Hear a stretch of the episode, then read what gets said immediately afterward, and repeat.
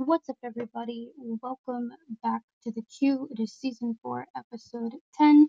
And this episode is going to be talking about stigma within the LGBTQ community. And it is appropriately titled Close the Gate. Because a lot of what goes on in the community and outside of the community is people gatekeeping who's queer enough for, you know, membership, so to speak. And no, we don't need none of that. Um, you know, if somebody identifies as queer, that's it. Leave them alone about it. And I think that this episode will go a long way to helping people realize that no one is in charge of their queerness except themselves. And I have a guest joining me this week, and you'll learn a little bit more about her um, in the episode when she introduces herself.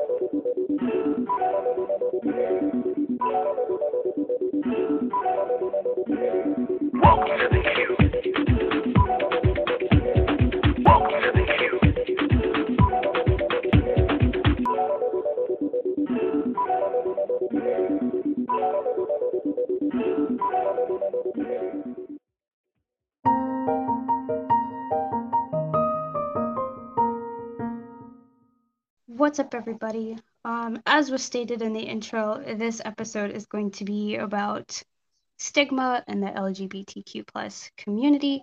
And again, as stated in the intro, I do have a guest co-host with me today. Um, she is someone that I've known since middle school. We have been thick as thieves ever since. And so I'm going to turn things over to her so that she can introduce herself to you guys, and then we will jump right into the episode. Hey guys, my name is Jess. Uh, like Kiana said, we have been friends for what seems like a lifetime, um, but I wouldn't have it any other way. I am technically her All American Pro, so I love sports and I'm a wannabe bassist. Uh, and I'm just glad to be here today to share some knowledge with everybody. Well, thank you, Jess. It is always a pleasure to have friends of mine on the podcast because there's a lot of stuff I think that we go through or that we've like talked about like privately or, or just talked about like in general. Um, and sometimes we say really good stuff. And so, you know, I figured, why don't I ask a bunch of my friends, you know, to be on the podcast for various topics, you know, because sometimes we have some really good shit to offer, like whether it's advice or just like insights about the world or perspectives or whatever it is. Sometimes they're really good. And so, you know, other people should hear the conversations that we have because we're awesome and we have great ideas and why wouldn't people want to hear them, right? So so here we are, you know, you're on the podcast and and this is what we're going to be talking about today. Now, you know, the episode is about stigma in the LGBTQ plus community. And a lot of it, right, at least from what I've seen, and, and I'm just a baby queer, like I, I've only been out about a year, maybe not even like that long. Um, give or take, somewhere around a year, close enough for me.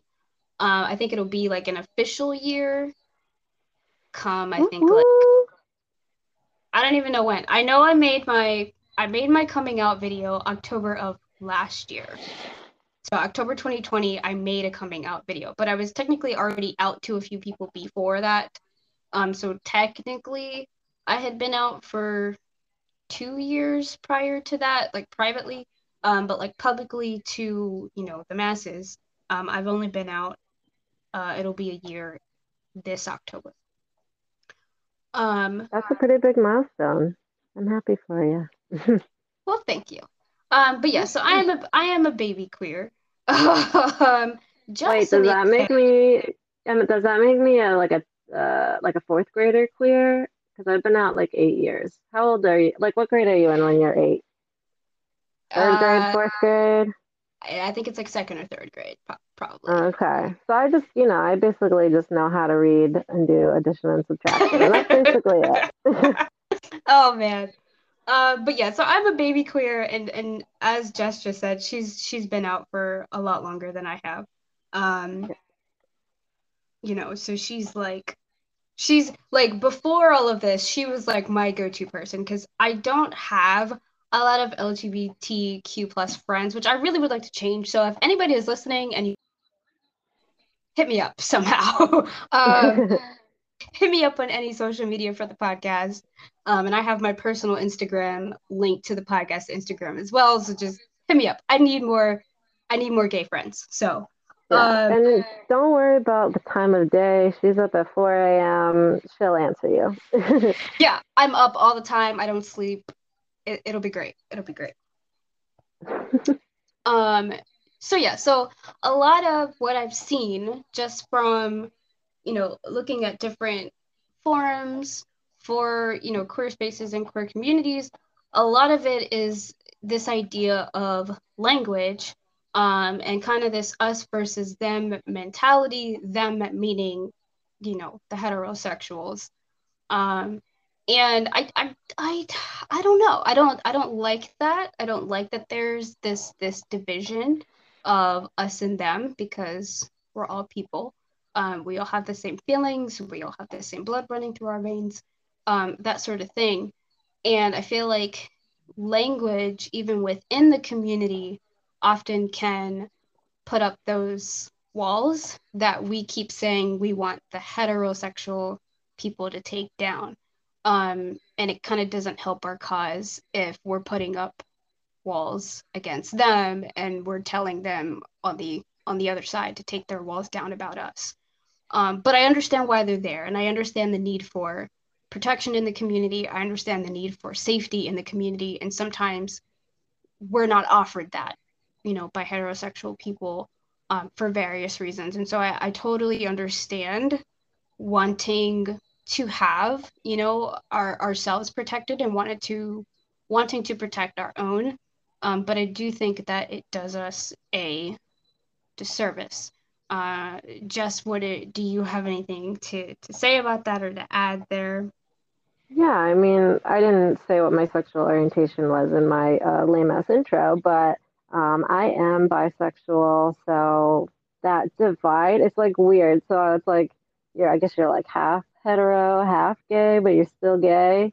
Um, so as far as, you know, the language, for me, you know, I'm basically kind of in the middle. Um, I mean, I know there's like an entire spectrum, but, um, you know, my personal experience, it's like, you know, some gay people are like, oh, you're not gay enough. Or some straight people are like, oh, are you just like experimenting? You know, are you just questioning? You, do you like, are you sure? you know?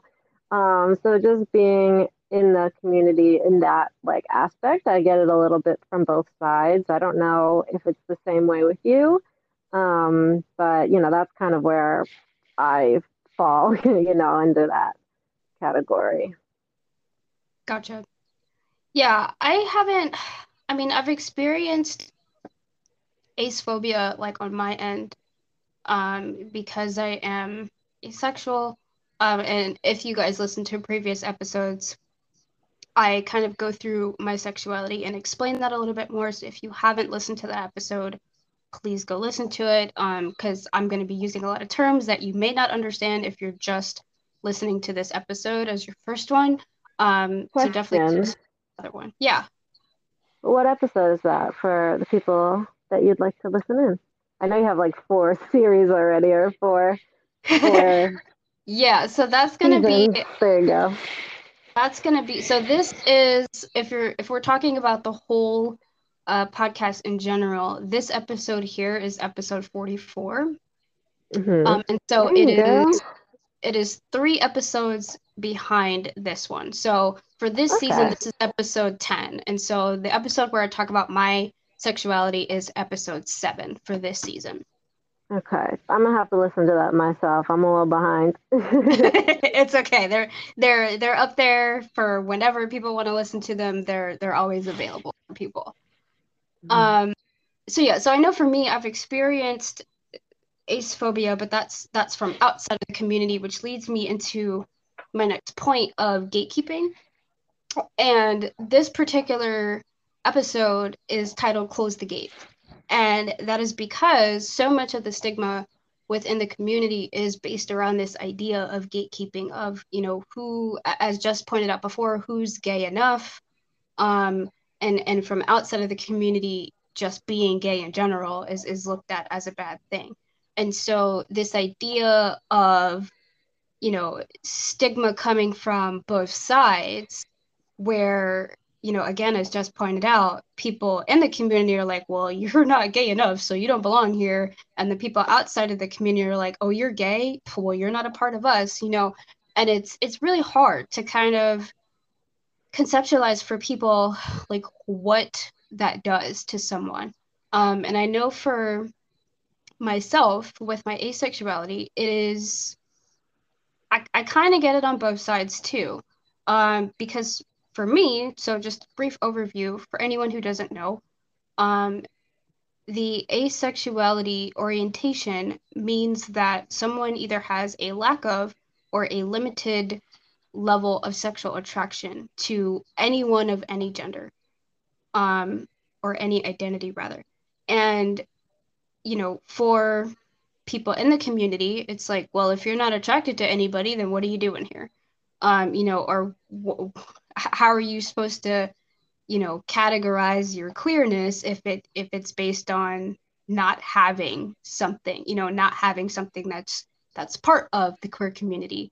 Um, and then for outside of the community from heterosexuals it's just well if you're not attracted to anybody then how do you know you're actually gay? Or how do you know you're actually queer? Or how do you know you know this that and the third. How how can you say you're a part of that group if part of that group is being attracted to something other than what's normal and you're saying you're not attracted to anyone? So how does that work? Um and and there are a lot of questions. There are a lot of questions and not a lot of answers.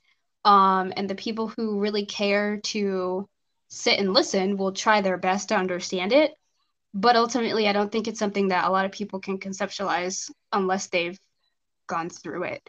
Um, which is like a lot of things in life right? You know you don't you know you can't conceptualize what it's like to be in a really bad car accident until you're in one. Um and so it's understandable have, like, a panic attack and never have had one. Yeah. Like you can you know of course our imaginations are are lovely things and we can imagine what it's like for someone going through those things but we'll never really know unless it happens to us um, or to someone close to us.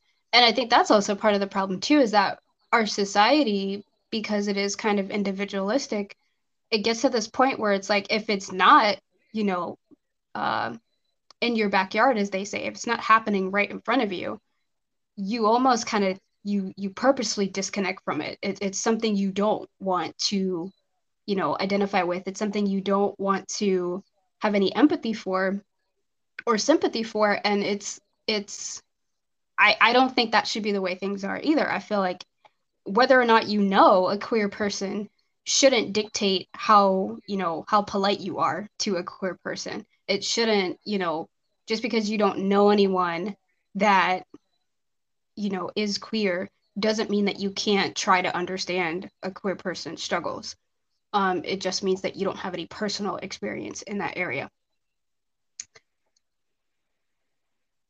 Oh, were you waiting for me? Was that a ad? I'm I'm new to the podcast thing. It's it's hard for me to do social cues uh, digitally.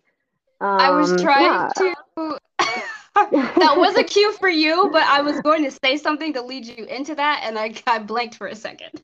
Oh no that's fine. I mean i'm also doing you know kind of like what you said to listen and try to understand too because you know i'm bisexual and you're ace so it's like even in that sense like we're both lgbtq but we don't have you know the same experiences either. So you know for me i mean i know we've talked about this off the podcast but um Probably and you can vouch. I've probably asked you like a hundred questions at this point you know in the past year that i've known um, you know what does that actually mean? So yeah if i if i'm a little slow it's just because i'm listening and processing um, and again too just because we're in the lgbt space doesn't mean that we can't also be like gay and an ally you know what i mean? Like i can be your ally as somebody who doesn't identify the same Um, so yeah, definitely yeah, my coming in. That's a really great point too. Is that you know, again with the gatekeeping and people you know saying you know who's who's queer enough or who's gay enough and who isn't. Like it can be on other identities within the community to be like, uh, hey, no, that's not cool. Like if they're saying they're queer, they're queer. Like leave them alone about it. Um, you know, and we we can also be allies to each other even within the community. And I don't know that I've actually heard that as a as a talking point from people in the community. Like sometimes I'll watch like um like forums or like the like of people and like each person identifies a little bit different and they kind of just talk or they take questions from like an audience about their experiences being like LGBT and I'm like I've I've seen it framed as like a we need to include anybody who says that they're queer like however they identify we need to include them and like we shouldn't be gatekeeping I've seen it framed in terms of that, but I've never, I don't think I've ever heard anyone use the language of we can be allies to each other um, from yeah. different identities. And I think, and that's not to say that people haven't used it. That just means I haven't heard yeah. much. I haven't heard it be like a, you know, a big talking point.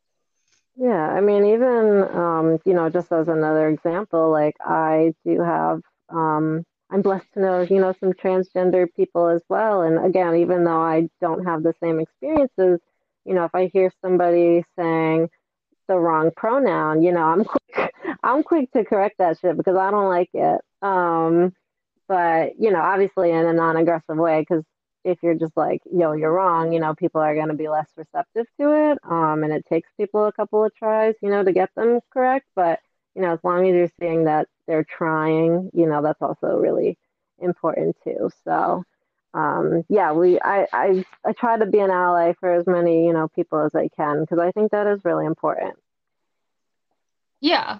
And just inserting a caveat here for anyone who has experienced any like extreme um, stigma or extreme discrimination uh, because of their uh, identity if you need to use coping skills or you need to pause this episode at any point, please do so and, and seek support um, and lean on your support system because uh, the last couple episodes before I started the episode about mental health. And so, again, um, just a caveat for everybody while I am a licensed mental health professional, it is not a substitute for actual treatment. And so, if you are listening to any of these episodes, um, and you feel triggered by anything, please put it on pause, turn it off, and, and go get the support that you need.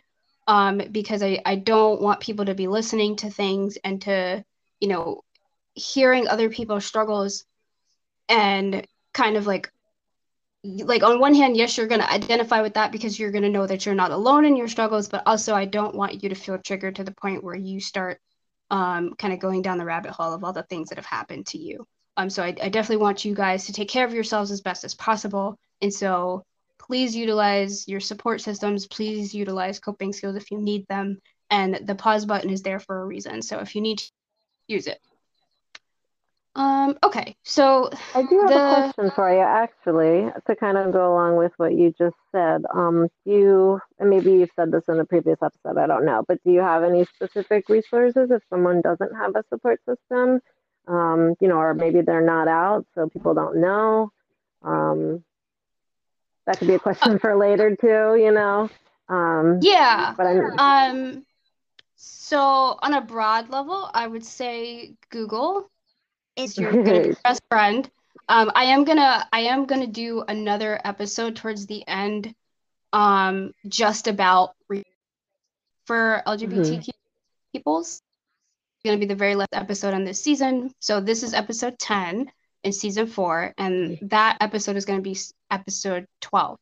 Um, but from a general level, use Google. Um, you can generally find online groups or online like chat rooms or whatever that's geared towards the community, and you can find support there. If you have, um, you know, if you if you have friends or family members, like reach out to them um, of, well, if if you're out to certain people, you can reach out to them and be like, "Hey, can you help me find a group or a therapist or whatever, whatever you're looking for?" Um, definitely reach out to a trusted person um, and a safe person if you trust, if you feel like you can't find things on your own. Um, I do have some resources already listed for mental health uh, things on the podcast website. I will probably make one, um, make another one for that uh, resources episode at the end of the season. Um, but if anybody who's listening has any resources they would like to offer for anyone, please comment them on Instagram or Twitter or send them to me um, via DM or email me. Um, and I will definitely compile all of them and, and put them everywhere so that people can find them before I make that episode. Um, and as always, if you are really um, with support for whatever reason, is okay to, you know, call someone that may not exactly be able to help you with that part of your identity, but might be able to help you with uh, any mental health things if it's if it's becoming a mental health problem, um, because that's another thing for a lot of LGBTQ members. They also have mental health issues, and sometimes when they go to get help, the professionals who are helping them tend to focus on one or the other instead of both because sometimes one affects the other, vice versa. And so if you are a person who is struggling with your identity and that's affecting your mental health, like say you haven't quite pinned down what label or what identifier is right for you yet and it's causing you mental distress, if you go get help for that, they may focus on the fact that you're just having really bad anxiety instead of focusing on the fact that you're having anxiety because you're having like essentially an identity crisis and you're trying to really figure out who you are and be as authentic as possible. Um, and so that may change the way that they offer you help or that may change the way that they look at your situation. And so please be aware of that as well. Um, that if you cannot safely come out, it may be helpful to just focus on one part of the problem so that you don't accidentally out yourself, but also you don't actually give anyone else, you know, ammunition to to hurt you with that information. Okay, which leads me into my next thing, right, about labels. Now, I have very very strong feelings about labels. Um so as was stated, just as bisexual, I am ace and and those are like the broad labels right? Everybody knows the broad labels or has at least heard them. So that's lesbian gay bisexual trans queer you know plus and there's a whole bunch of other stuff intersex ace um th- there's other labels but they're all broad. They're the ones that you hear all the time right? That's the lgbtq right? They're the ones you hear all the time. Now there's other labels that are kind of like subsections of the broad labels, and they're called micro labels. I hate them. I'm sorry if anybody is listening, likes them, uses them. I'm sorry. I just, they're not my thing. Um, I understand why they're important. I understand the level of impact they may have for somebody or other people in the community, but they are just not for me. They're not. I'm sorry. And and trust me, I, I like information. I love learning. And so I've definitely researched the hell out of them because I wanted to know what these micro labels were. Um, and oddly enough, there are two that technically could identify or, or fit with how I identify within the ACE spectrum, but I would never use them because one, that's more things for me to remember, and two, that's that's a whole nother level right as if i don't have enough. Um and like two that's a whole nother level of explaining that i would have to do with someone. Like it's hard enough explaining what being ace is on a general level. Imagine if i had to use micro labels to then explain what being a different identifier within the ace identifier within the queer community like it just it, it's too much. It's too long. If people want to go through like eight levels of explanations so be it. More power to them. But for me, it's not for me.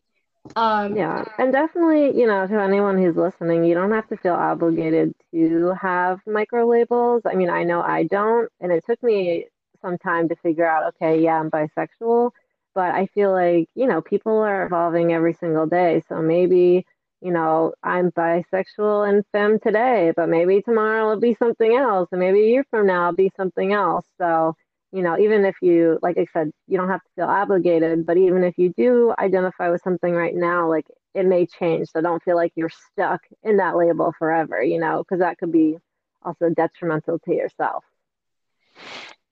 Agreed. And at least within the ace community, I'm not sure how it is for you, Jess, but at least within the ace community, that is one that's one thing that's said a lot is that even if you identify as ace now, that may change. You know, uh, like you said, people are changing and evolving every day. And so as people do more self-reflection and and more exploration, over time, you know, their labels may change. All of their labels, not just the micro ones. You know, some of the broad mm-hmm. labels change as well. And I think it's really important for people to know that a label is just that.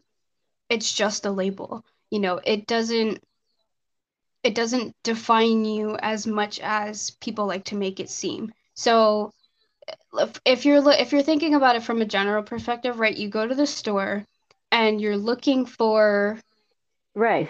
Oh, yeah, fine. You're Do looking you for rice. Yellow rice? Do you want jasmine rice? Do you want white rice? there you go. You know, there's like 11,000 different types of rice, but it's all rice, right? Like if you pick up a bag, it's still going to cook the same. You put it in water, like things may change as to how you cook it based on what kind of rice it is, but it's all rice. It's going to cook the same. You put it in a pot, you put water in there, maybe you add butter, a little bit of salt and pepper, and you you zhuzh it up however you want to.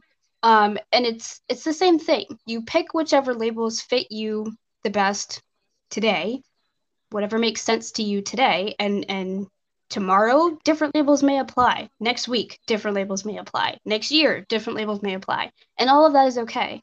And don't let anyone make you feel bad for you know maybe today you're you're ace and and cis and maybe next year you're trans and bi. You know like if that's what it is if that's how things make sense to you for wherever you are in your journey then that's what makes sense for you. Nobody knows your experience except you. Nobody can tell you how you're feeling about your body, about who you love, or anything else except you. And so don't let anyone bully you into thinking that just because you pick one label today, you have to stick with it. Mm-hmm.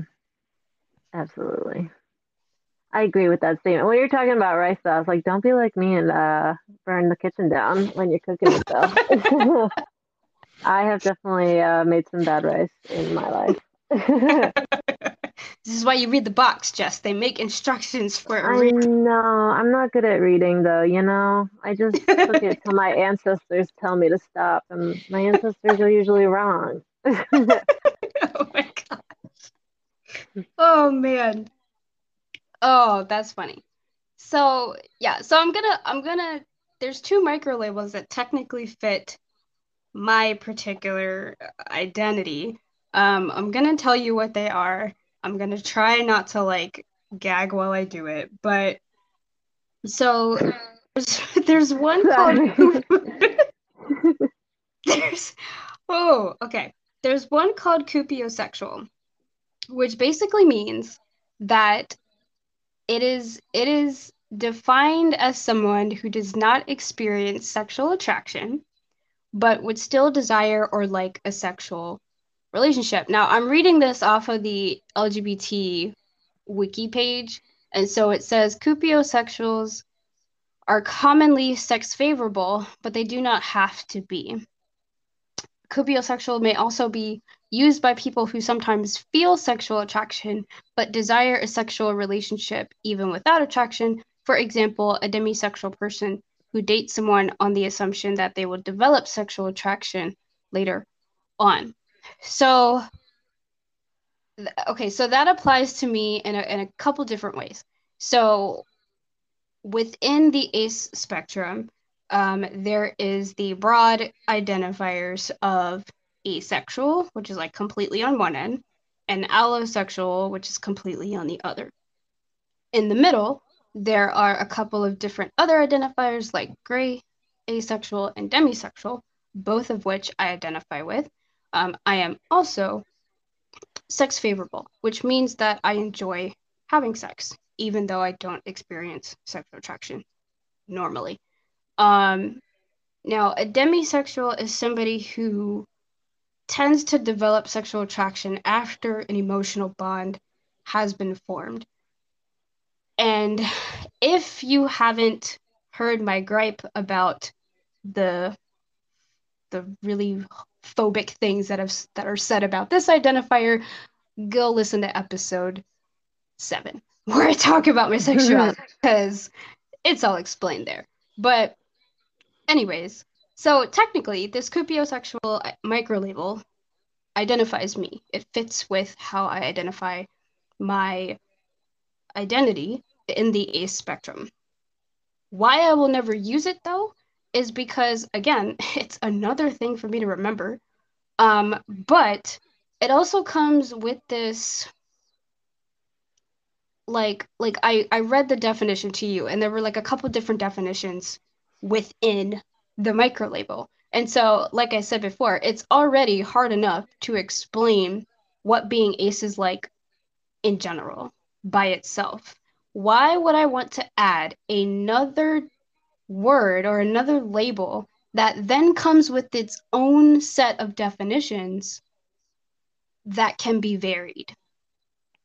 And to me, it seems like a micro label is if it if it's not an easy micro label, if it's not a simple micro label that just has one specific definition for the micro label, if it comes with multiple like definitions that it could be, I feel like that's creating more work for the person who's trying to use the label.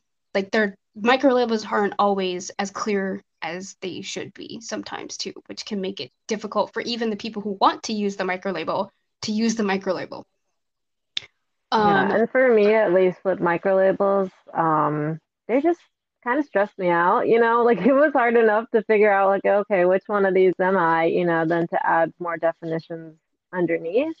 Mm-hmm. Um, mm-hmm. but I mean, if you're somebody, I mean, I have a variety of LGBT friends, um, and I know I have one friend in particular, and she goes through every micro label, and she's confident with that, and enjoys explaining it. So, you know, if you have them, you're definitely valid. But if you're like, you know, myself, um, or Kiana. I mean, we have different reasons. Like for me, it's just anxiety. I don't like I'm just by on me, get over it, you know. for her, her the reasons, you know, are different. Um, but again, if you do enjoy using them and they make you feel more confident and empowered, like more power to you, you know.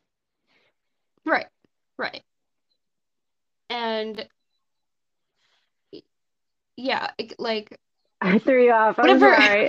no, no, no. You're fine. You're fine. You're fine. Whatever reason that you use a micro label is is your own, right? Nobody can question you on that. And so, even though I'm saying that I hate micro labels and I will probably never use one, um, if if we're having a conversation and you're telling me what your labels are and you include your micro labels, I'm not going to be like, ugh, I can't talk to you because you use micro labels. I'm going to be like, oh, really? Tell me more about that because I want to know how they make sense for you because the more that I know how you conceptualize your own identity, the better the better I get a chance to understand who you are and who your authentic self is.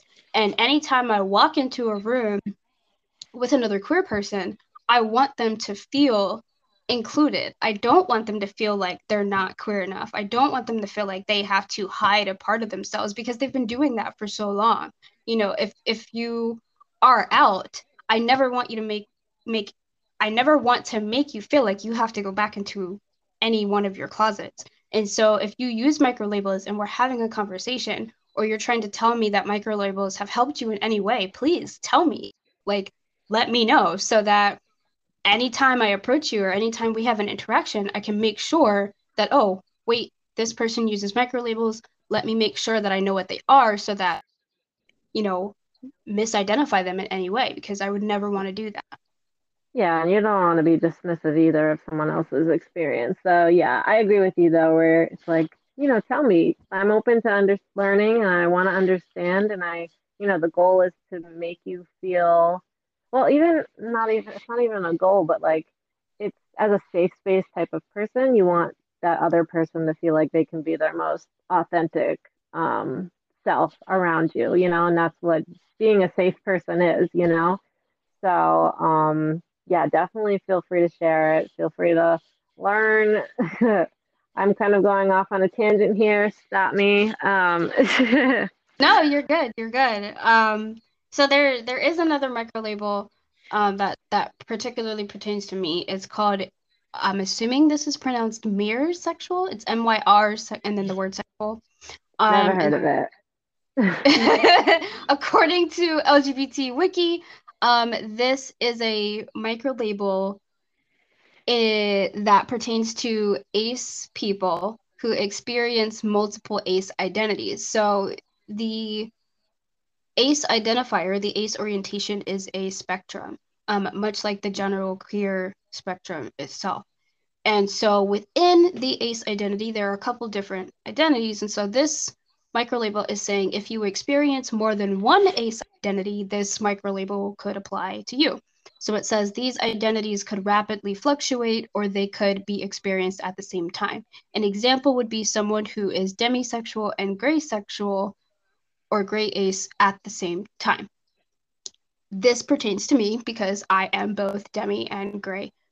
Uh, that's how I identify, which again can be confusing because two those two things mean two different things.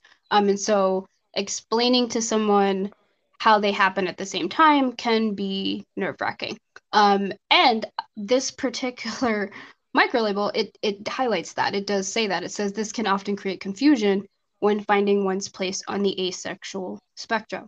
Um, and so I know for people like myself in the ace community, we already have a hard enough time, uh, you know, validating ourselves on a daily basis about, you know, if we're ace enough um, and then to add a micro label that's like, oh, well, we're ace in like 10 different ways. Um, and then to have somebody go, what? you know, yeah. like, um, but again, you know, if a micro label fits you and that helps you to conceptualize your identity, by all means, use it and and correct other people when they mess it up because you know that's another that's another thing sometimes we you know yeah, be your own advocate yeah, be your own advocate. Right on, Jess. And I'm doing a little like rocker wannabe bass uh hand motion right now. You know what I'm talking about? yeah. Rock on.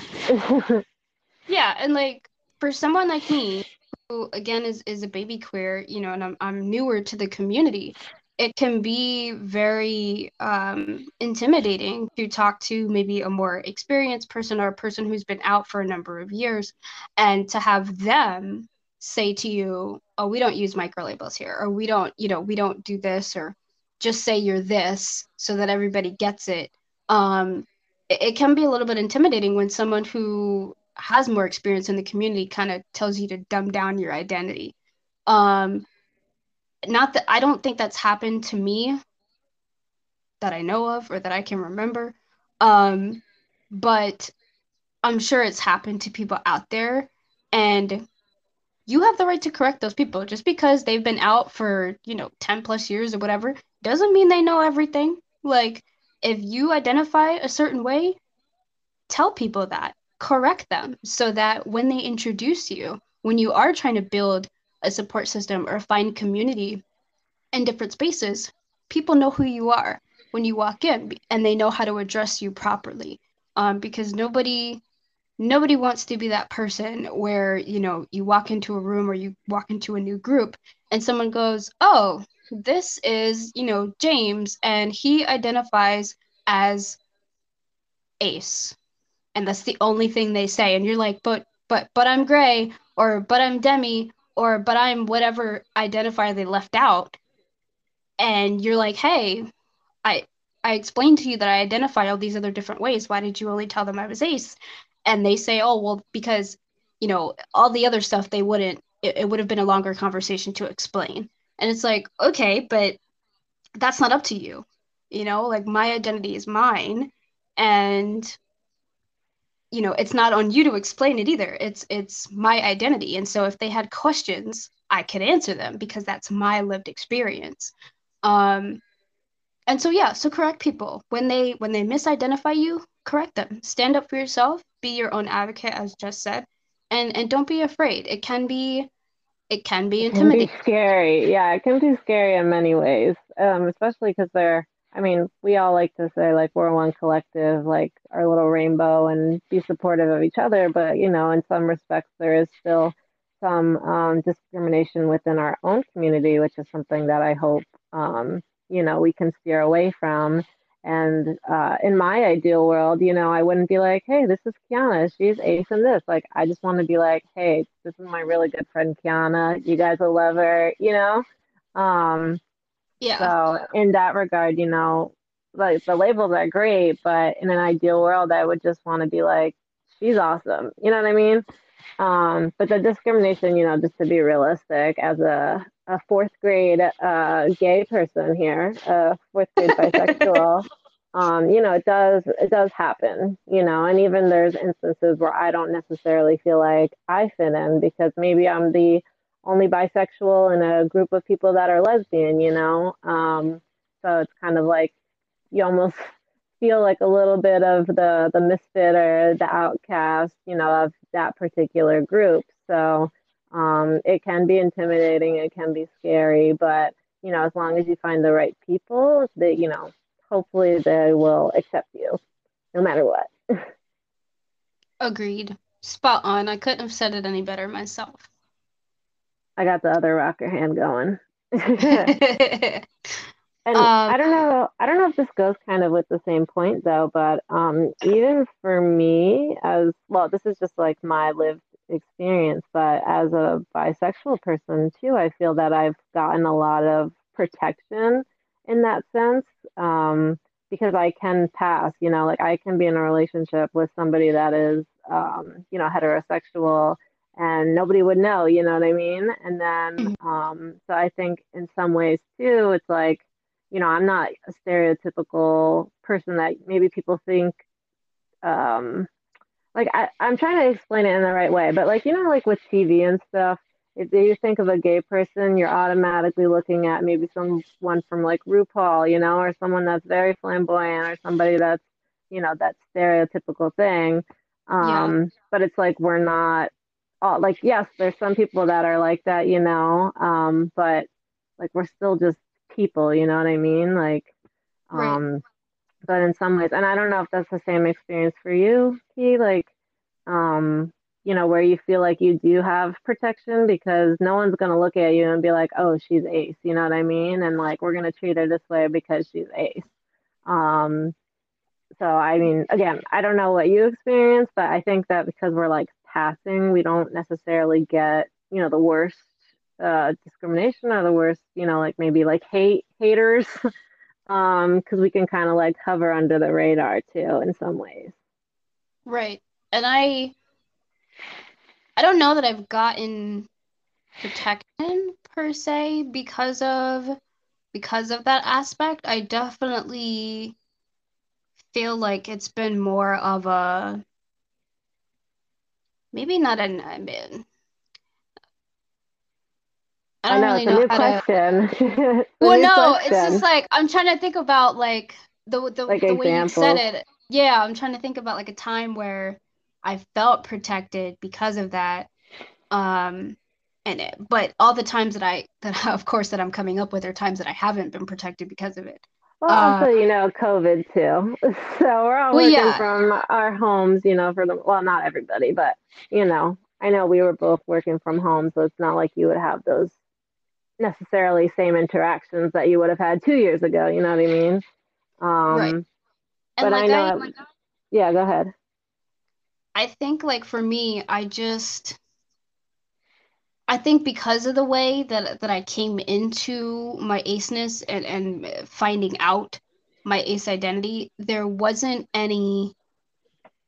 Uh, the protection that I got wasn't because of me being able to pass. Uh, the protection that I got was from the community um, about uh, being in a relationship with a allo person and being validated that it was like being validated on the basis that it was okay that I had gotten to a point in my seemingly passing relationship um and and even though I was having problems it was validated for me that I was doing the work of asking the questions and, and trying to figure out if the ace label made sense to me. Um and like I said before in the ace community it is very much purported uh, that if the ace identity makes sense to you then use it until it stops making sense. And I, I don't i think the original person who kind of coined that phrase used it as a way to just be more inclusive um, because for the longest time people in the ace community were just thought of to identify that way because of trauma um, or because of like because uh, a lot of people mistake being ace for being celibate and they're not the same. Um, and so i think originally people just took that as use the identifier until it doesn't make sense anymore as just a way for the way that like allo people understood it was that oh they're just going to use that because of their trauma until they heal or whatever. Um, and that's not. I don't think. I don't think that's what the original purpose of the phrase was for. I think the original purpose of the phrase was more towards the idea of what we were talking about before, like you know, people are changing and evolving every day. And if you know one label makes sense to you today and it doesn't three years from now, then you can stop using that label. Um, but I think in some allo spaces, because ace phobia is still very much like a big thing and people don't understand it um they kind of use it as like a we're just going to throw you guys under this rug and forget about you type of thing because you're just using this as a as a get out of jail free card type thing. Um but i don't once i became confident in the fact that i was ace and, and i knew that that was something that fit me um, as part of my identity, um, I don't think there was any passing protection because at the time, not many people knew. Um, and so at the time, it was just my then partner and I think like maybe one or two other people. Um, and those one or two other people weren't people that were uh, they they weren't people that were in positions to like judge me for whatever was going on. Like they were they were people who were kind of uh supposed to be impartial people in my life. Um they weren't people who were just like, you know, any Joe Schmo out of my regular circle. Yeah. yeah. I was gonna say rando on the street, but I like yours better. um but yeah, so it's it's it is interesting though to to talk about, you know, passing privilege and, and what that actually uh, kind of like how that actually plays itself out in, in certain spaces. And going going forward in the discussion it's actually really good that you brought that up because the there's all different types of levels of stigma for people in the community right? And there's so many different levels. And so sometimes it is hard for people in queer spaces to kind of keep track of it all but you know we have cishet stigma we have able-bodied stigma we have neurotypical stigma we have race stigma. Um, and so basically all those things are ways that the community feels uh, discrimination for one reason or the other. So obviously cishet stigma is just the idea that the norm in society is for someone to identify identify excuse me with their assigned gender at birth and for them to be straight. That is the assumption um, in normal society. I hate the word normal. Sorry guys. I doing, are you air quotes. I did yes. air quotes. I did, I did air quotes too. I, I, I hate the word Um, I talk about that in another episode that I, I just I don't like that word. But anyways, yeah, that's um, how you um, guys know we've been friends a long time. We're at the same time, and we can't even see each other. um, but yeah, so there's there's that, and then there's able-bodied stigma, which is the idea that you know, if you don't have a physical disability, then you're assumed, or excuse me, if you don't have a visible disability, let me let me reframe that. Um, if you don't have a visible disability, you are assumed to be able-bodied, which means you can, uh, you have full range of of motion, full range of mobility with your motor skills. Um, neurotypical normity that's not even a word. Neurotypical norms. Neurotypical norms is that you don't have any sort of uh, mental issues or neurological issues. So these this would apply to people who uh, possibly have ADHD or autism or Down syndrome, things like that. Um, if you, which again falls into that category of of visible versus invisible disability um, to a degree, and race is another one um, where you know the normally god i hate that word typically there we go. Typically uh, the people that are on the platforms that are speaking out for anyone of any community uh, they're often white they're often male. Uh, fun fact the spearheader person for the ace community is what? A white male. Um, now that doesn't that doesn't invalidate him in any way. Um, but I think there was conversation about uh, him being a white male and, and how that had impact on the community. Um, and from what I've seen, he's been very great about, you know, giving space to non-white uh, people who identify as ace and, and allowing different platforms for other people um, to kind of speak their piece. Um, so yeah. So, you know, in addition to the regular stigma of, you know, you're not gay enough, um, or you're too gay, um, as Jess was talking about, where if people don't fit into those stereotypes of being, you know, super flamboyant or super, you know, one way or the other, um, queer people also have to deal with all those other stigmas that, you know, people deal with every day. So, in addition to just dealing with stigma about their gender or about their sexual orientation, they still also have to deal with racial stigma and disability stigma things.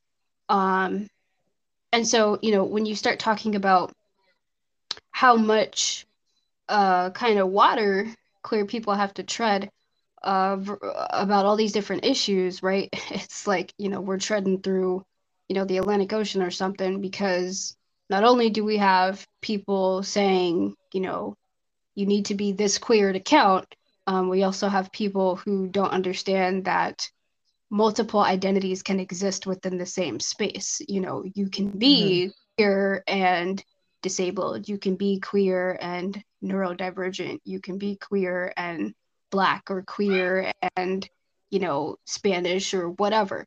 Um, just because you identify as one thing, again with the labels, doesn't lock you into that one thing. So if you are, you know, um, if you're a, a passing white person uh, and people just take you as white, you know, and all of a sudden one day you start identifying as, you know, Latino or or one of your other identifiers racially, and people start, you know, raising the question mark. Well, hold on, I thought you were white what do you what do you mean you you know you identify as this um that's just a lack of that's just a lack of information on their part and that's ignorance on their part to assume that you were white to begin with because you looked a certain way.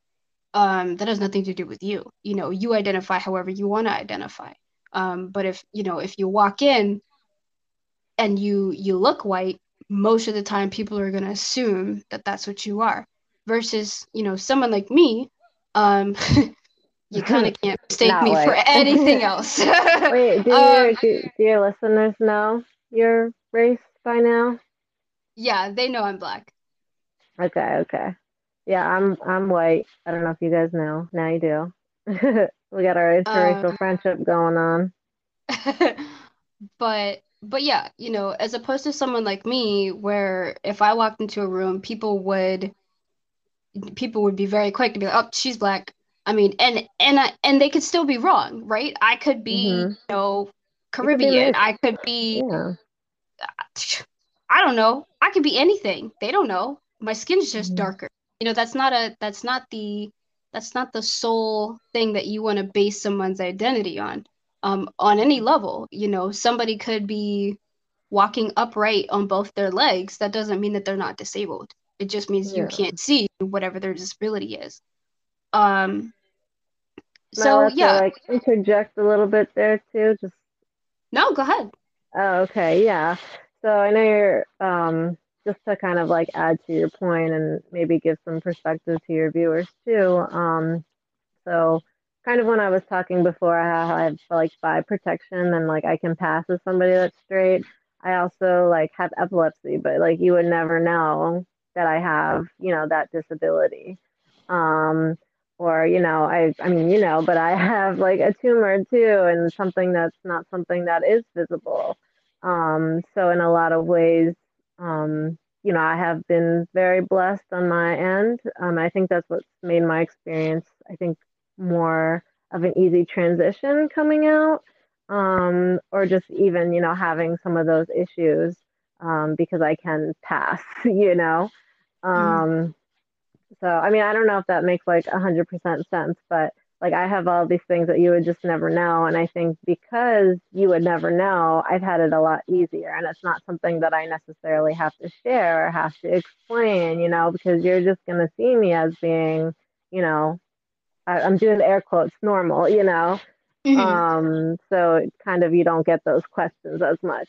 Um, so, I mean, I don't know. Again, I don't want to speak upon anybody's um, experiences, but you know, in comparison to some of what my other friends have said about their coming out, like mine has just been fairly easy, and I think it is because of you know those factors. Like I am white, you know what I mean, so I don't get that racial part. Uh, you know, I am gay, but you wouldn't never know unless I told you. So, um, mm-hmm. again, I'm tangenting and I'm circling here, but like you understand the point. Like yeah, no, no, and I, and I thank you for offering your perspective because I, I think there's something to be said there too, as to you know if you are a person that does have a lot of passing privilege, don't let anyone make you feel guilty about that either. You you again, it's it's it's the same as any other, um, as a person who doesn't have passing privilege, they can't control that. You know, you you can't control the fact that you're white. You can't control the fact that you know nobody knows about well you can't because you could tell them but you know again everybody can understand the the need for privacy. Everybody can understand the need to just be who they are without being questioned about it.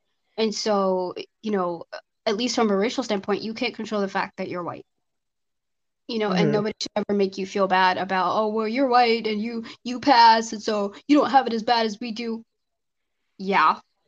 Yeah that, that true statement. She she doesn't because she's white. She can't control that. Like well, her parents were white. Sorry. Like yeah. you know, like that's not her fault. You know, how like the only thing that would be on you then if you were one of those people that was just like, well, yeah, I am white, and so I don't have it as hard as you, and and I'm like if if you use it as one of those like bargaining chips where it's just like I'm a you know I don't know I'm always going to be the more visible queer because I I have that privilege. If you're that person, like fuck off. Like nobody wants you at the party. Nobody wants you at the party. Nobody wants you in the circle. Like if you're that person that's going to hold whatever privilege you have even in a queer space, go kick rocks. Like nobody wants you there. Don't be that person.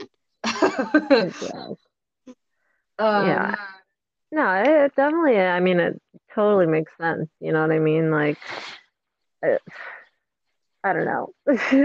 I know I, I'm not the best at like expressing myself because I don't always talk about these things, but um, even as somebody that is very privileged, like I know it, I acknowledge it, um, but like I'm not just sitting on my ass and not advocating for other people too, you know what I mean? So it's like I can use the privilege that I have to help other people too, um, which I think is also really important instead of you know, some people use their privilege as an excuse or they undermine their privilege when they obviously have privilege.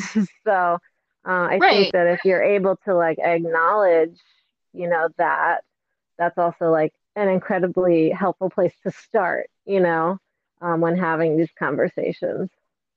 Definitely. And I think it goes back to your point of how within the community we can be allies for each other. So even if you have privilege, even as a queer person, you, like you said, you can use your privilege to kind of advocate for other queer people who don't have that privilege and to, you know, call attention to the disparities and the discrimination that that happens because it it does happen. You know, we may not hear about it a lot.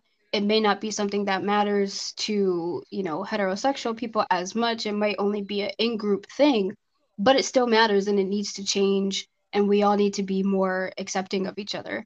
Um, you know, and so people who do have that privilege, even within queer spaces, can use that privilege to make queer spaces more safe, to make them more inclusive, and to make them, you know, better all around. Mm-hmm. Yeah, for sure. That's what I try to do, anyways. but yeah. again, I, I come from a very, very privileged space in comparison. Um, you know, even with my experience, well, I think you'll talk about parents later, but even, you know, I wasn't kicked out of my house, you know, because I said something or, you know, I wasn't uh, disowned by my family. Like nothing like that happened. So, um, mm-hmm. you know, I can only speak from my experience too. So I'll never speak upon other people's experiences.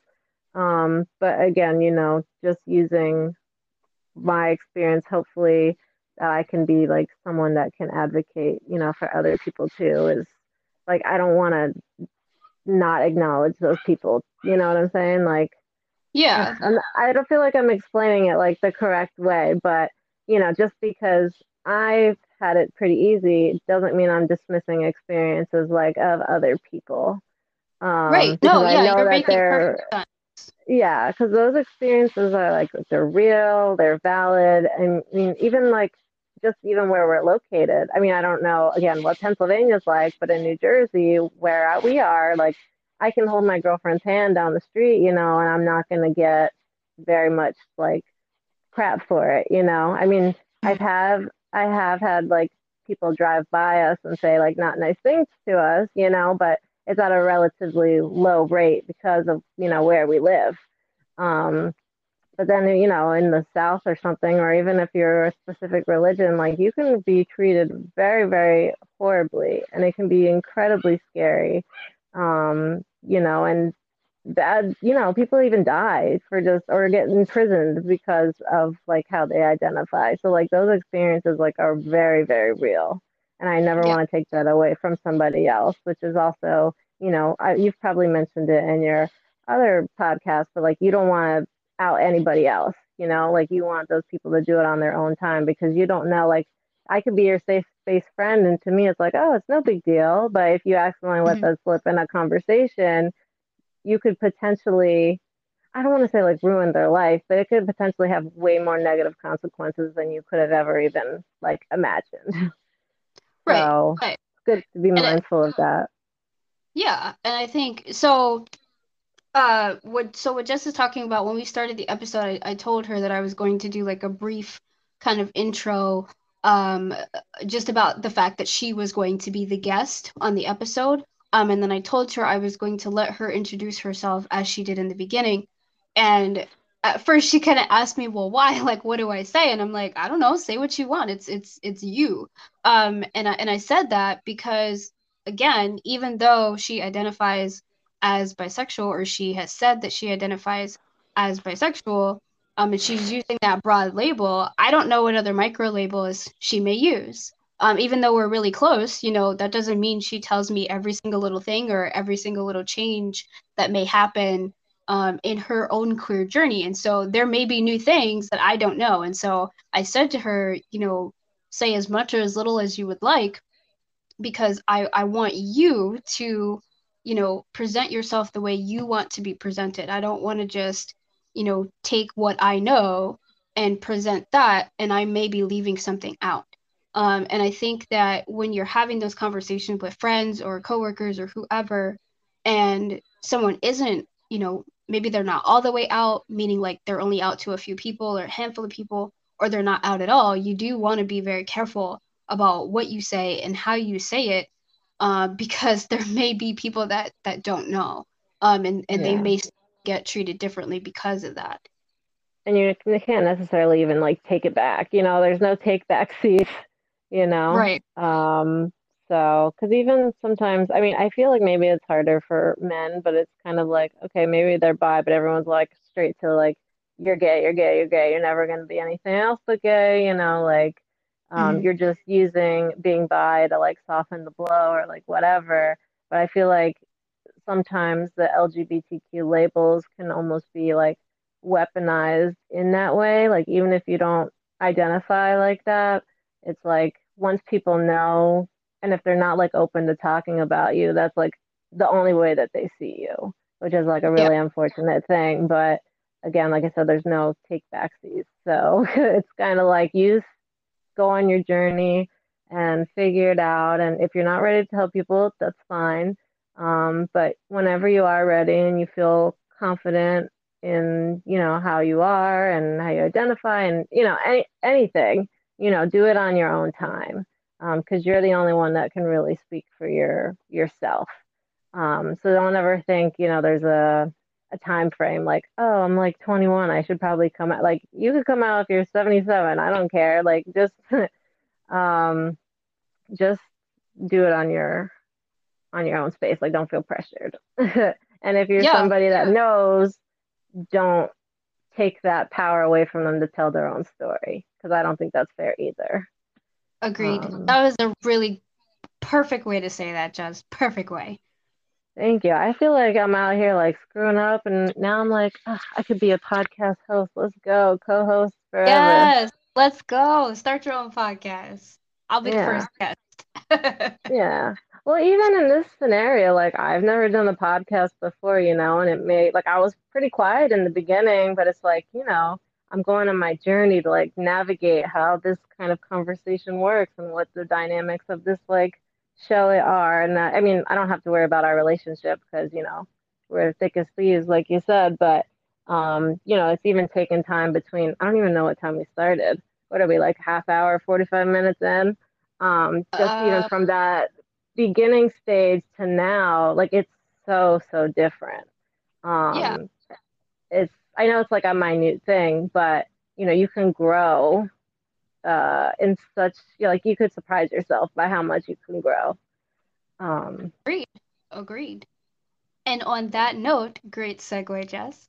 Um, on that note, we are going to uh, getting to some parenting tips.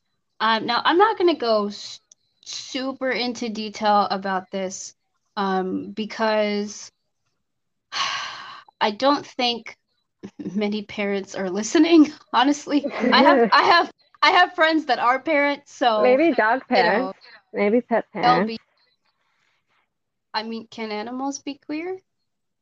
Um, I think so. Aren't there some animals that can like impregnate themselves and they can like change their gender? I'm pretty sure that's a thing.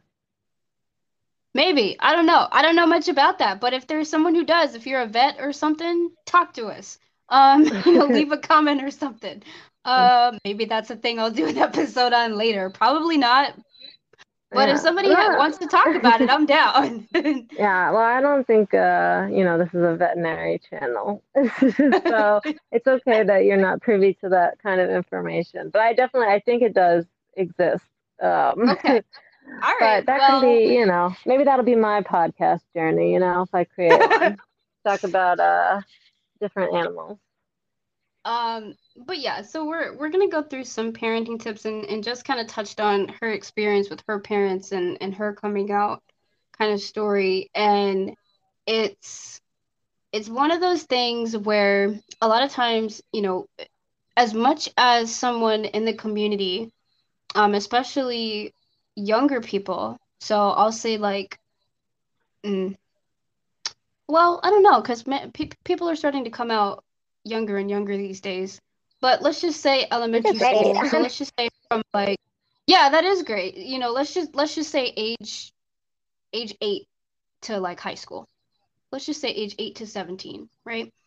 Uh, if if you are a parent of a child who is contemplating their sexuality or questioning or searching or they've already come out, um, don't think there are not communities for you too, because they are. Um, they are plenty of communities for parents who have children in the community. There are, you know, groups for parents who may not be as on board as their children would like them to be.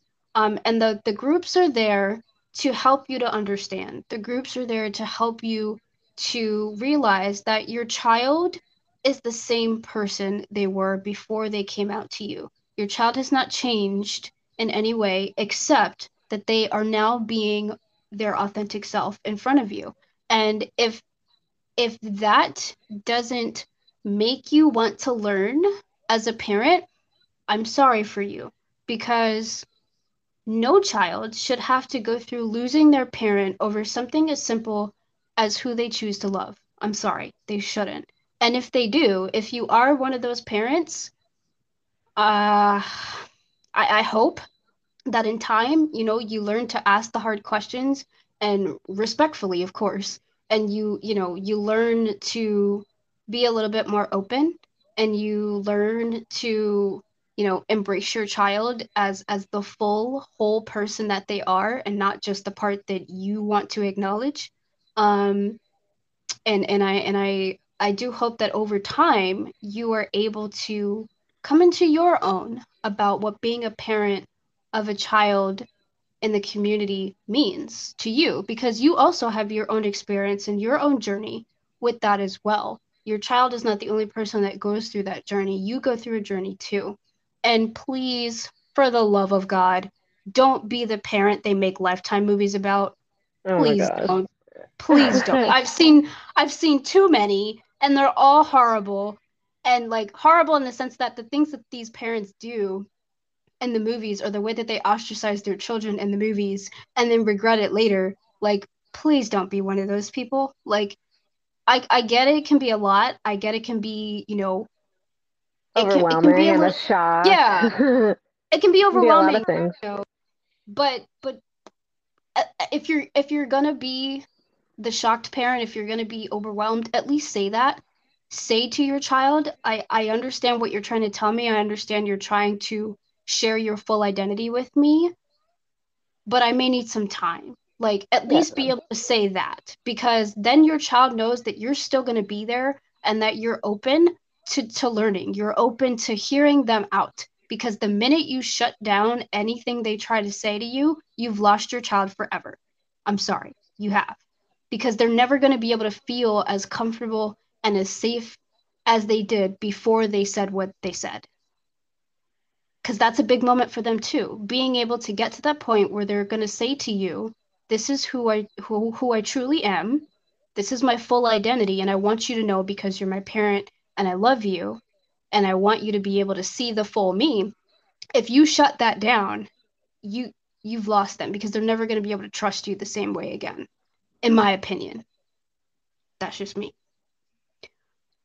Um I was like, is that another cue? yeah, I mean, no, I think for me, I mean, you have your your strong opinions about that too, but um I don't know. I think every family dynamic is different, you know, because it's not like it's a kumbaya, everybody loves each other. You present this information and everybody hates each other, you know, like some people do have already distant relationships with their family. And I also have to add like one more thing, you know.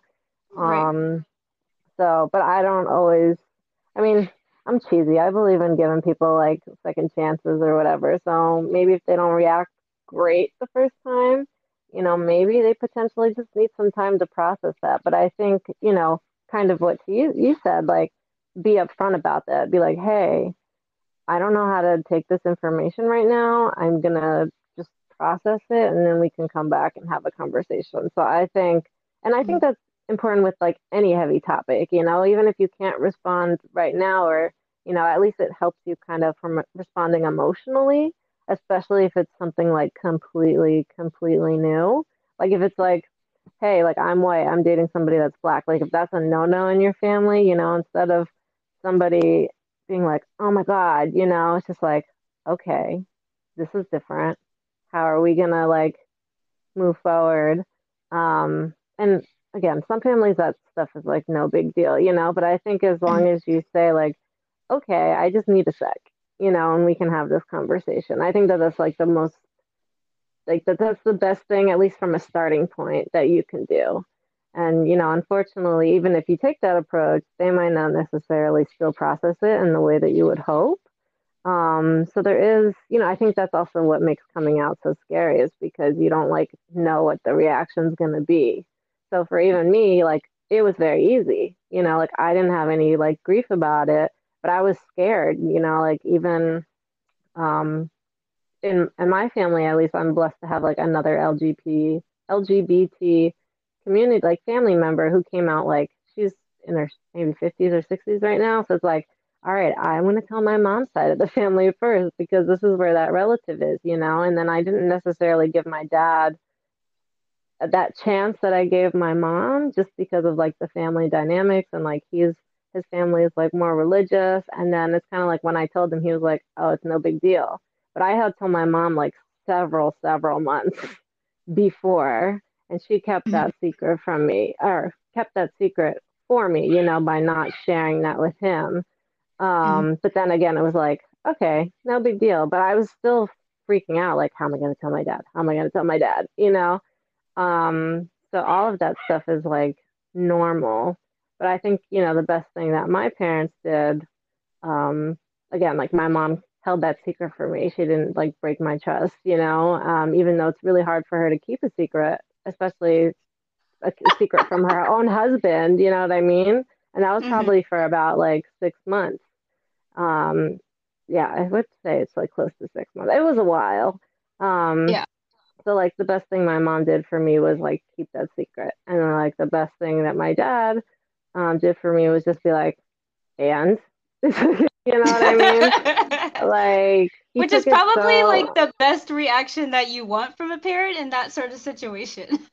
Yeah, he's like, and I mean, it wasn't like oh, I've always known because I'm not one of those people that have known since I was like eight. Like I've kind of again gone through my own journey to kind of figure out my orientation. So it's not like it was obvious from the jump, but he's just like, okay, you know? Mm-hmm. And, um, you know, my parents are still, I mean, it definitely, I'm not going to say like it didn't take time. Um, cause even, you know, I, th- oh, I don't know. I think when parents like meet their kids' significant others, it can always be like a little bit awkward, but it's too like, okay, what can we say? What can't we say? So like you have to give your parents some leeway too in that respect if they haven't like navigated that before. Um yeah. but yeah, I mean that all I again I, I know I keep saying this, I can't speak from anybody else's experience but my own, but as somebody that is LGBT, you know, again, I was like very scared, but all I really wanted was to just be accepted and loved unconditionally, you know, to just be like, and, you know, like, I don't want mm-hmm. it to be this like, okay, my name is Jessica, I'm bisexual, and that's like all there is to me. Like, I just want to be like a regular person. I'm like, hey, that's a piece of me. It's not like straight people are like, hey, my name is James. I'm going to go with that name again. My name is James and I'm straight. Like, you don't have to like announce that. You know what I mean? Um, right but and I in think, an ideal, I'm sorry. Yeah. Go no, go ahead. I think we were headed in the same direction, honestly, with that like last thought. Like in an ideal world, right? No one is, no one will have to come out. You know, hopefully in the future, nobody will have to make this big, you know, song and dance about telling people that who they love is is different than straight people. Um, it'll just be, hey, I'm James and I like, you know, I like anime or something. You know, the the, the yeah, fact of like their defining personality trait. You know. Yeah, it'll just become just another thing that you know about this person. Um, yeah.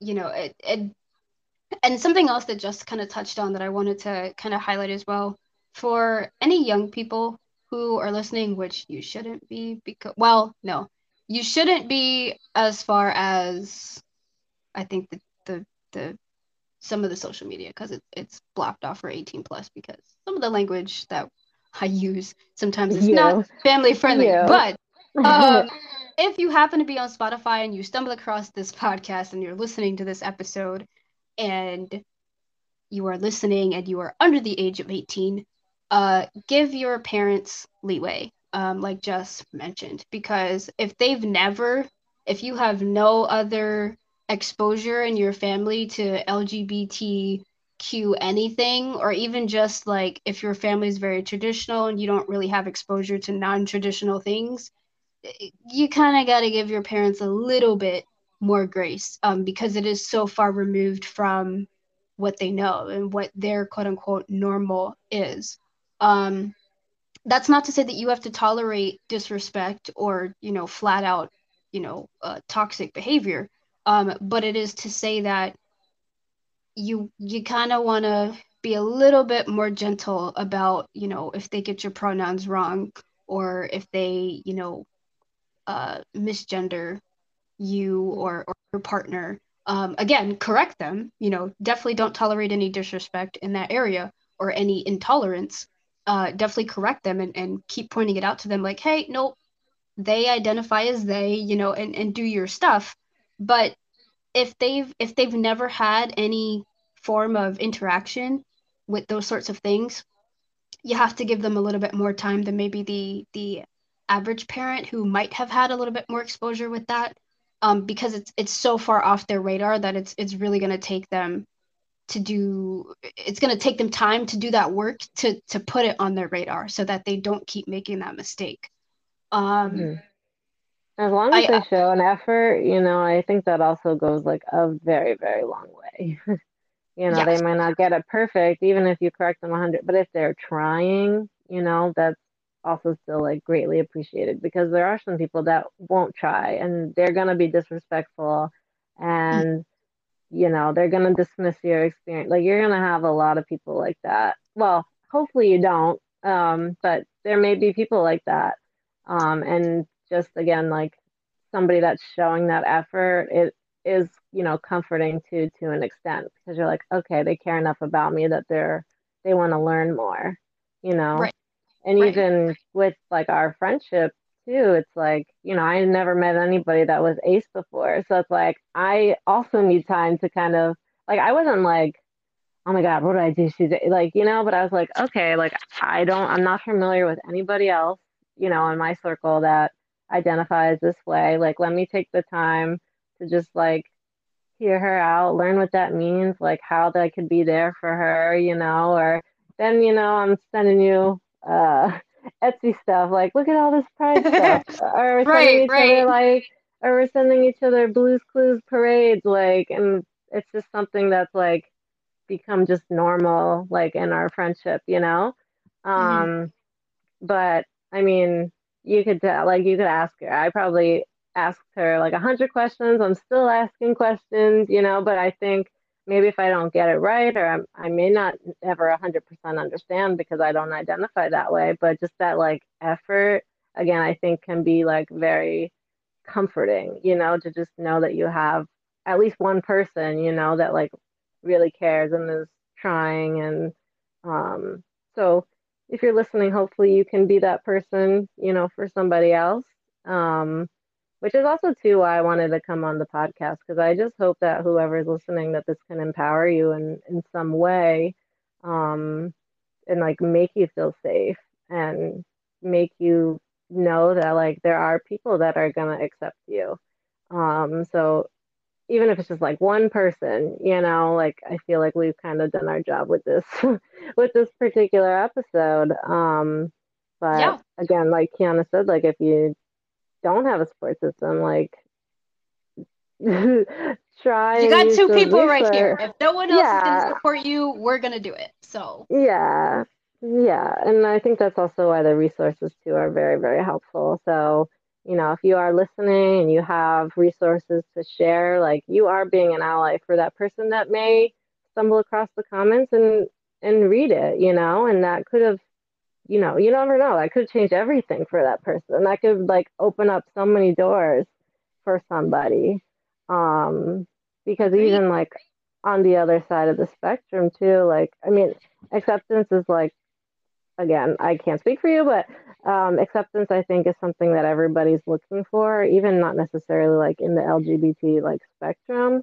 But Mhm. you know, in a lot of cases too, you know, you were mentioning like youth, maybe somebody that is LGBT that's eight years old, like if you're not accepting, you know, that person could also end up like killing themselves, you know, because they don't feel accepted. Like youth LGBT suicide is like a very high percentage. I think uh I don't want to not say the correct percentage, but if you look at like the Trevor Project, like all the information, you know, was there for you. But it like surprised me just to see like how like bad it actually is, you know, and if just that acceptance even helps them accept themselves or just makes them feel like good, like someone's got you, like that can again like change like they they could still be here tomorrow, you know, versus if you just dismiss it and you don't care and then maybe they're like no one's going to care and then not be here, you know, like the world is a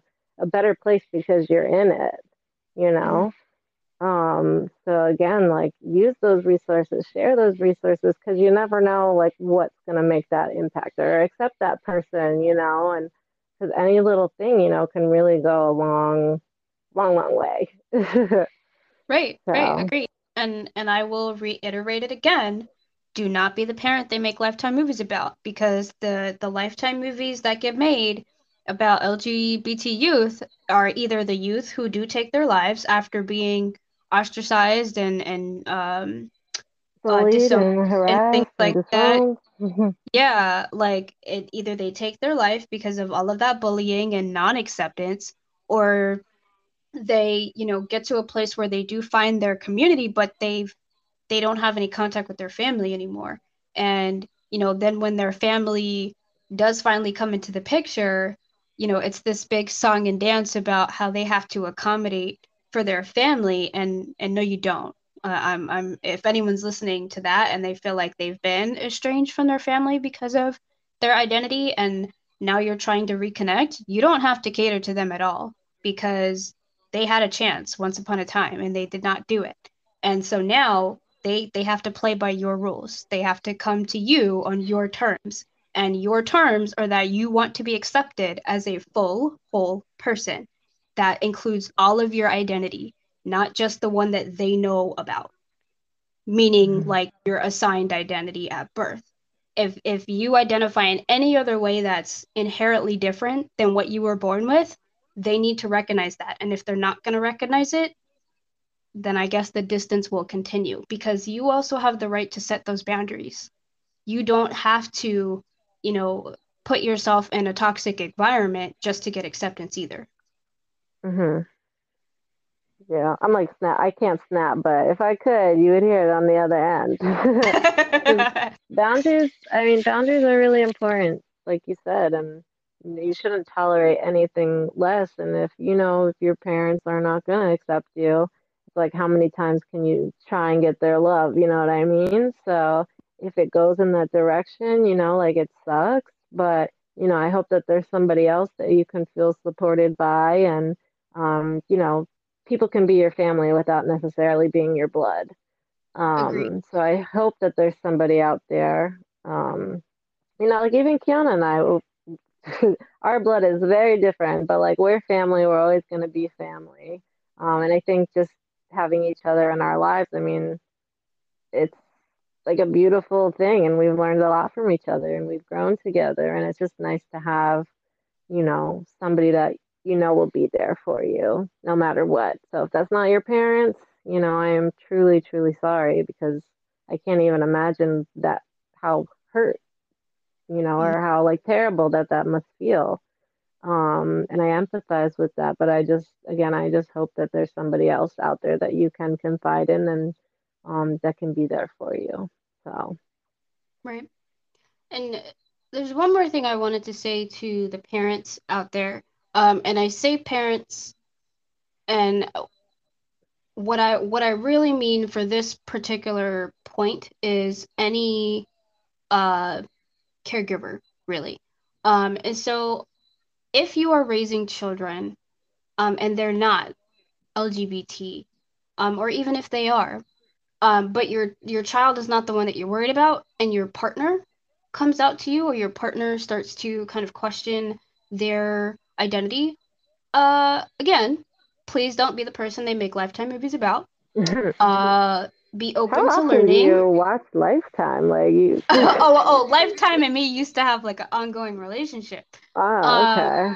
Uh, but um, you know, be the be the be the be the partner that's open to learning. Be the partner that's open to asking questions respectfully, um, and embrace your partner. You know, if they've identified a certain way for so long, it can be very hard for them to to to come out and, and to say to you that they are essentially someone different. And and what that means is there's someone different than you've known all these years.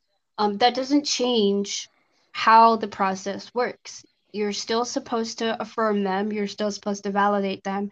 You're still supposed to either tell them that you need some space to process or maybe you you ask them to share with you what their experience has been like hiding that part of themselves this whole time. Because as partners normally you're supposed to be their their number one. You're supposed to be their person that they can go to.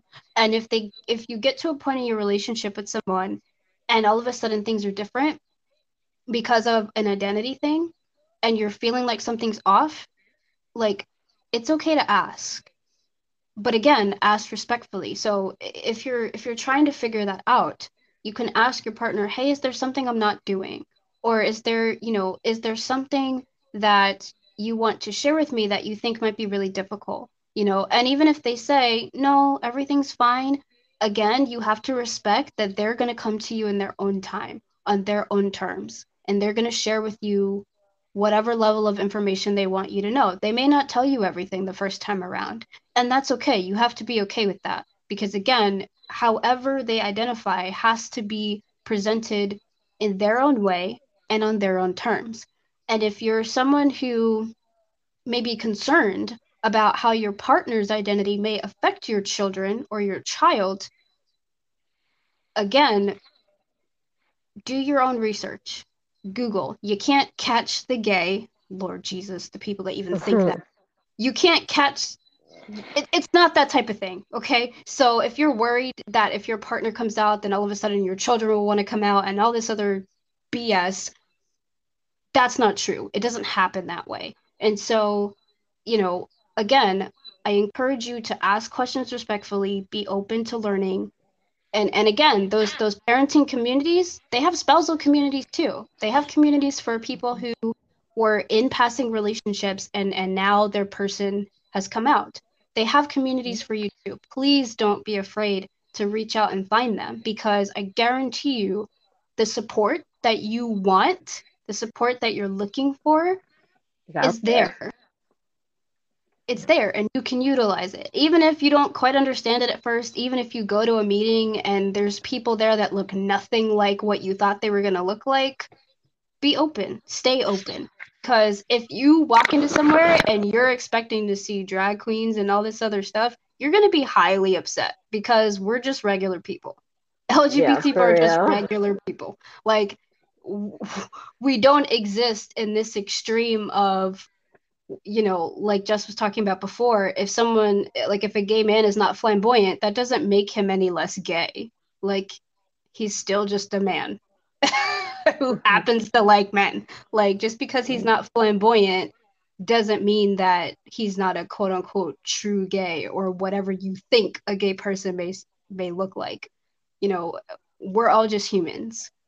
And so if you have those biases, if you have those preconceived notions, check them at the door. Because we are also very vocal in this community and we will tell you about yourself. So you don't want to be embarrassed either. So you may want to just sit back and listen for a little bit and learn some things before you start throwing questions and comments. Do they have um Lifetime movies about children not accepting their parents if they come out. I don't know if that's a thing. I don't watch Lifetime, but uh, I don't know. I, I it's been years since I've watched Lifetime, but like my mom used to watch yeah. Lifetime a lot. Um, and I was just always in the room with her. So I've seen a lot of Lifetime movies yeah. about a lot of different life experiences that I have not lived. yeah, I'm sure that's also like an entirely different narrative from a perspective, again, that it's like, I don't know if we can speak on, or even if we can try to talk about it, like it would be a whole other episode. So yeah, it would be a uh, whole other wanna, thing. Yeah, don't want to overwhelm your your listeners in that in that way because we could, if you guys don't know Kiana and I, we could talk to each other for like five hours straight about this kind of stuff. Uh, so don't want to put out too much content, I guess, in one episode. Um, yeah. But, yeah, um, that was just like a random, I don't know, lifetime show. That's okay. That's okay.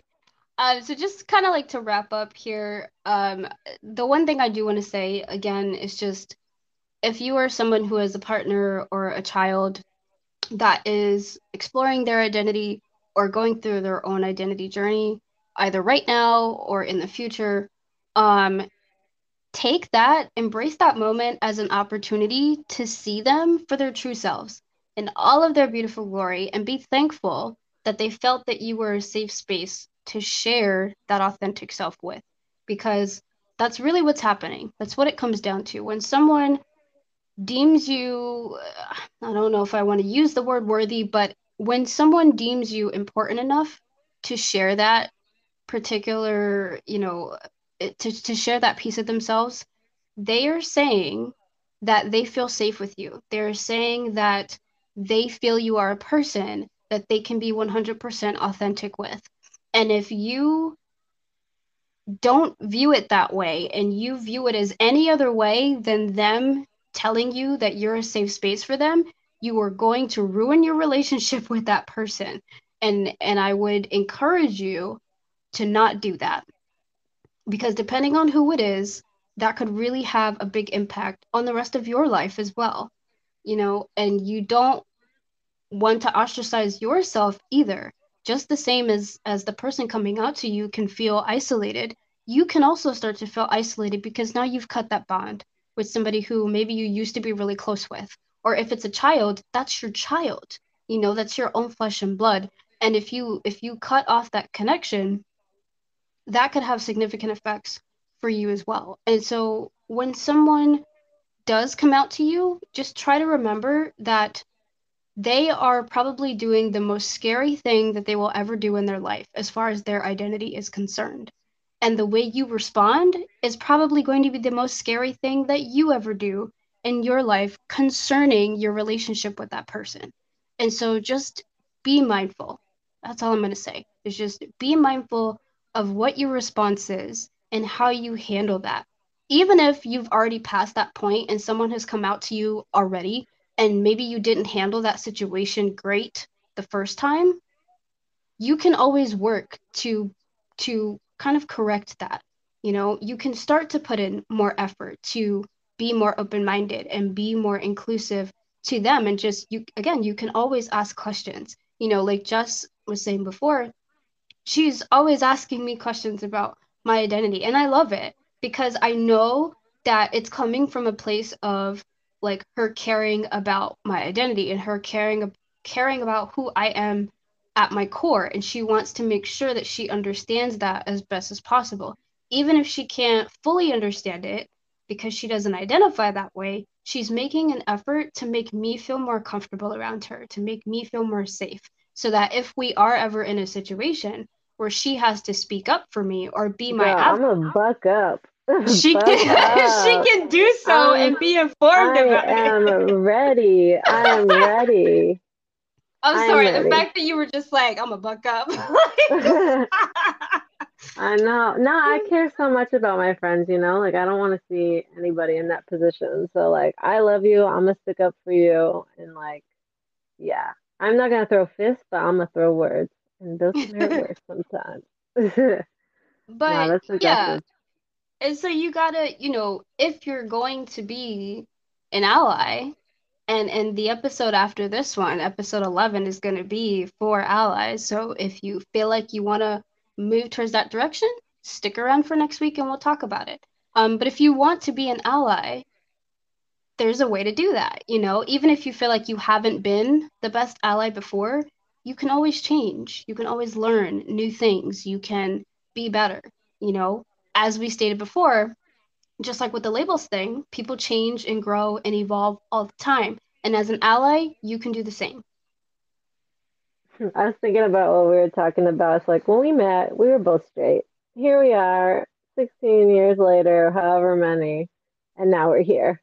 So it has definitely right. been a journey for sure. Definitely. Definitely. And also, well, this is like backtracking like a little bit too. Like I know when you told me it was like your moment, but as like the listener, I was like, this is like the highest compliment and honor that I could even like imagine. like I wasn't even trying to make it about me, but I was like, oh my gosh, you know, like like you were saying, like you see me as like a safe space and I'm like, this is like a super, super compliment and you know, you should be not to use pride, you know, pride month, but like you should be like proud too that someone thinks of you so highly, you know, that they can trust you with that information. Um, right. So again, yeah, not making it about me, but I just want to say when you told me, that's just kind of like where my head was at. But also like it's your moment too, so make sure that you're also listening, um, and listen carefully, you know, because this person is telling you very very personal um, information. That's for sure. So um, right, just handle it with grace, even if it's a shock. You know, it's a compliment that they're even telling you. So agreed. Agreed. Be thankful. Um, so yeah, so to kind of like, I know we talked about a lot, like a lot, a lot, a lot. And Sorry, guys. again, the pause button is there. So if you need to listen to this in sections, or if you need to like go back and listen to parts over again, that's what it's here for. Um, you know, so overall, you know, stigma runs rampant in the community as it does in society as a whole, unfortunately. But if we all are committed to accepting one another more, being more inclusive of one another, being advocates for one another, being allies for one another, hopefully we can start to change the world and to make it a better place for everyone, not just people in marginalized groups. So I really do hope that you guys enjoyed this episode. Um, and we love you just sharing that. we love we do love. love we do love you. If you did enjoy the episode, sorry, you don't have to listen again. But you know, um, you can totally to. totally pick some other podcast to listen to. Um, but for the people that are on board and, and are going to stick with me uh, as we continue to have episodes and seasons and different things, thank you for your support as always. I do have a Patreon now for the podcast. So if you would like to be a supporter on Patreon, please uh, check out the link on the website. And you could just search the Q podcast on Patreon and it should come up. Um, uh, there's also an offer going on right now where if you are one of the first 10 people to sign up for the Patreon, you will get a exclusive logo sticker that was made by Calcified Crafts from Instagram. Um, there is nine left. I already gave one away. And so if you want one of those stickers, please go ahead and sign up for the Patreon. Um, yeah, so, you know, we're on Instagram, we're on Twitter. Um, I do not have Facebook for the podcast because I just I don't do Facebook. Um, it's not my bag anymore. But find us. yeah, it's not lifetime. But uh, mm-hmm. find the podcast anywhere you like. Leave comments. Leave your thoughts, questions, anything you want. Uh, please be respectful. Uh, if you're not, depending on how I'm feeling, I may be petty and tell you about yourself before I block you. But you know that just depends on my mood. So be mindful, you know, when you type out a comment, be prepared to get the smoke if you want me to respond to you. Um, the buck up. You, I got the buck. You got the smoke. um, but yeah. So, like I said, next week's episode will be on allies and allyship. And if you are interested in that, please stick around for next week's episode. And if you're not, sorry, don't know what to tell you. Um, but thank you, Jess, so much for being on this episode today. I know we kind of went all over the place, but we did cover some really good topics. And thank you so much for your input. I'm so glad to have you as a friend. I really do hope that you will join me again for another episode. Anytime you want to be a co host, just let me know. Oh, yeah. Next time I'll talk about, um, you know, animals. I'll, get, oh, I'll get my notes ready. No, okay. but I, I really do. I love you a lot. And anytime if you want me here, if your fans want me here, I'm definitely happy to, you know, be here because this is such a special community I think that you're building and, you know, who wouldn't want to be a part of that? So I really do appreciate you thinking of me um, for coming on this month's episode. Alrighty. Well, you are very welcome, Jess. And again, to the audience, Thank you for rocking with me this long. Uh, we are almost at the end of season four. There are two more episodes. Um, also, just another caveat about the Patreon. I do have bonus episodes up there, so there there are episodes that are only available through Patreon. So if you're interested in those, those are a little bit more personal in nature. Um, they're about more of like my work life, uh, kind of update type of episode things. Um, so if you're interested in those, go sign up for the Patreon. That's how you get access to those. Um, in addition to some other like benefits and things that I have going on over there. So yeah. Um, thank you everybody for listening, for riding with us through this really long episode, but I hope it was well worth it. I hope you learned some stuff. I hope you go learn some stuff as a result of this episode. Google is your best friend, but also remember you can't believe everything you read on the internet. You know, find a book, find a person who identifies in whatever way and, and ask them directly because just because you see something online doesn't mean that's how somebody is going to uh, experience things. So be mindful about the information that you're taking in as well. But I will see you guys next week, and I hope that you guys enjoyed this episode.